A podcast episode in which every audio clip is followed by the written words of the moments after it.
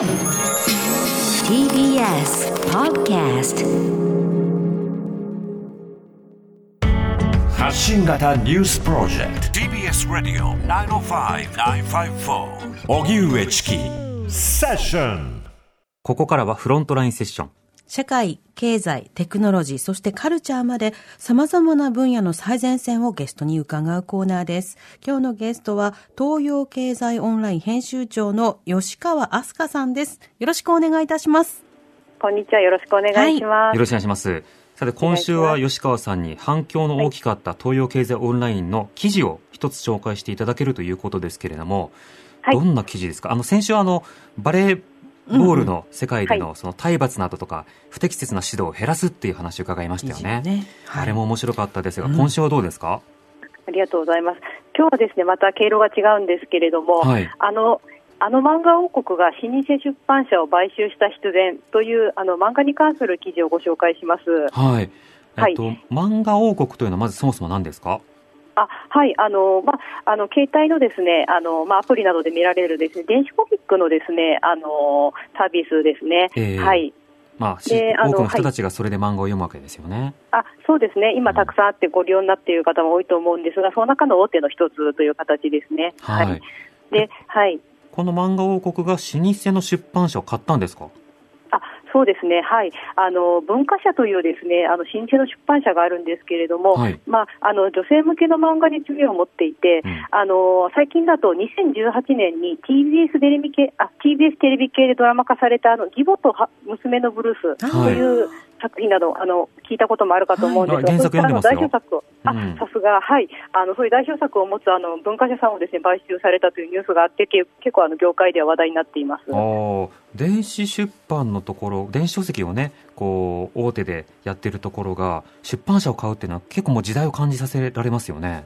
そうですね。あの逆ならなんかあありそうな感じがするんですけど、こういう私たちみたいな古い人間だと、ですね、はい。はい。そういうサービス側が出版社を買うという結構ビッグなニュースです。はい。うんまずそれぞれの、その、企業の、まあ、規模、市場規模とか、そのあたりはどういうものだったんですか、あはいえっと、まずですね、えっとまあ、文化社さんの売り上げっていうのはグループ全体で今56億円に対してですね、はいでうちあのデジタルの売り上げが25億円とですね45%にも上るという会社さんです。であの最近あの、もともとは紙媒体が出身だったんですが、今、電子コミックの強化が非常に成功しているという会社さんですね。はいはい。ということはデジタルとの相性もともと良かったんですか？あそうですね、近年、急速に良くなっているという会社さんですね。老舗にしてということなんですね。はい、はい。ではどうしてそれが買収という格好になったんでしょうか？はいえーとまあ、今、背景にあるのはですねあのその電子コミック市場の急速な拡大という形になります。うん。で2019年度の電子書籍の市場というのは3750億円と言われてまして、はい前年度比で2割増えています。でに？あのはい、もう2割も増えていて、でこのうち電子コミックがですね2800えー2989億円と、もうほとんど大半を占めているという状況があります。うん。まあ、で急成長してるんですね。ですね、うんはい。でさらにその今年の電子書籍市場というと、電子コミックを中心に、えーなんと前年度比48.6%増が見込まれているという形で、あのますますあの市場の拡大があの加速しているという状況です。前年比で4、5割こう伸びるって、本当成長分野なんですね。そうですね、日本でもこんな分野はちょっとほとんどないんではないかというような、ちょっと驚異的な分野にもなります。うんあのまたあの今年ですね新型コロナウイルスの影響でですね外出の自粛でまあ漫画を読む人が増えまして、はい市場があの大きく増えている。でまあ課金もですねあの皆さんあの比較的普通にするようになったということが背景にあると言われています。ええまあ、あとね、本はね、その買いすぎると部屋を埋めていくので、どこかのタイミングでデジタルにっていうふうに考えてる方も多いでしょうからね。そうですね、はい、あの個人的な感覚としてもそうですね、わかりますね、あのうん。まあ、文字で読むと比較的スマホの小さい画面だと読みにくいんですけれど、ええ。あの漫画は比較的あの、まあのあのスマホでも読みやすいように最適化されているなというふうに思っていますので、あのええ親和性が高いのかなとも感じますね。そうですね。そうした中で、でも出版社というのはいろいろと今、生き残りとか、あれ今後の展望を模索しているタイミングですよね。あそうですね。あの、まあ、大手の出版社さんであればですね、そういうコミックを持ってらっしゃる出版社さんだと、まあ、自社でですね、その、えーアプリへの対応したりとか、技術とか人材を中に持っていらっしゃるわけですけれども、ええまあ、中小の出版社だと、あの、そこまでの体力がないということもよくあるわけです。そこで、まあ、自社で生き残るよりはですね、あの、そうした、あの、サービスとで手を組んで、まあ、もしくは傘下に入るなどで生き残っていくと、まあ、そういう一つの例が、まあ、今回の買収という形かと思います。となると、今後、ますます出版社などが、ある種、提携したり、あるいは買収したりという、なんかそういった動きも起こりそうですか？あそうですね、あのはいそのまああのまあ、その背景にあるというのは、まあ、実は電子コミックのですねあの会社配信会社さん側でもすごく競争が激化をしていて、ええ。あの今、まあ、今回、漫画王国さんですけれど、電子、あのあのまあ、コミックの配信のアプリっていうと、もうあの、まあ、結構たくさん今あるわけで。で山ほどありますね、はい、私も数えたらあの携帯に7個ほど入れていて、あのまだ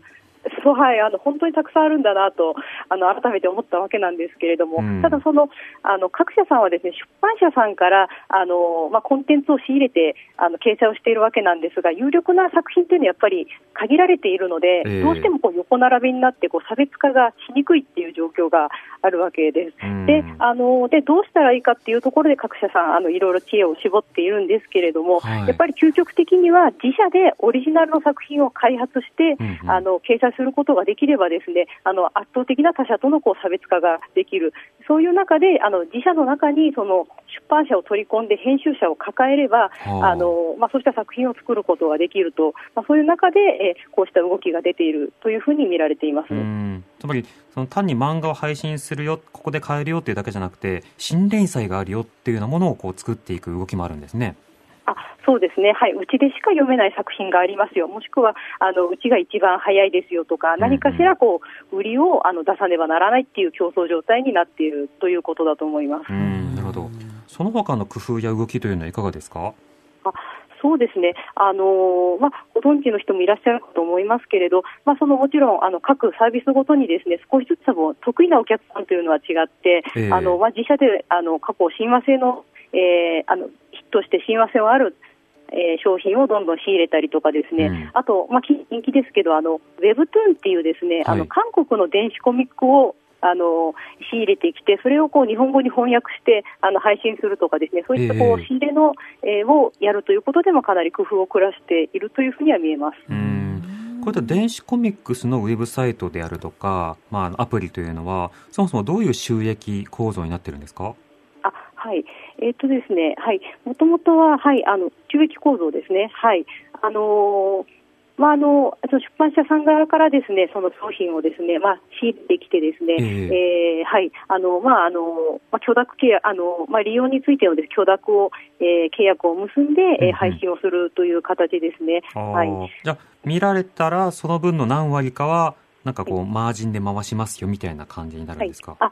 そうですね、はい、あの紙ですと、ですね、まあ、あの取り次ぎさんというのがあって、ですねそこにこえう納品をすると、あの一定の代金を受け取れるっていうこう、まあ、お金の流れなんですけれども、はい。電子コミックだと、売れた分だけですね、あのはいお金があのちょっと数ヶ月後にやっと入ってくるという形なので、はい。あの紙だと取り次ぎさんにあの納品した時点でお金が入ってくるのがですね数ヶ月後までお金が入ってこないので、あの版元さんからするとこうキャッシュフロー的にはちょっと厳しいというようなデメリットはあるという形です。うんそれぞれの強みそれから弱点をまあ理解した上でいろんな市場が育っていきそうだということがよくわかります、はい。えーはい詳しい話はですね、えー東洋経済漫画王国と検索をすると見つかると思います、はいあのセッションのサイトなどでも貼っておきます、はい。今日はフロントラインセッション東洋経済オンライン編集長の吉川飛鳥さんにお話を伺いました。ありがとうございました。ありがとうございましたありがとうございました。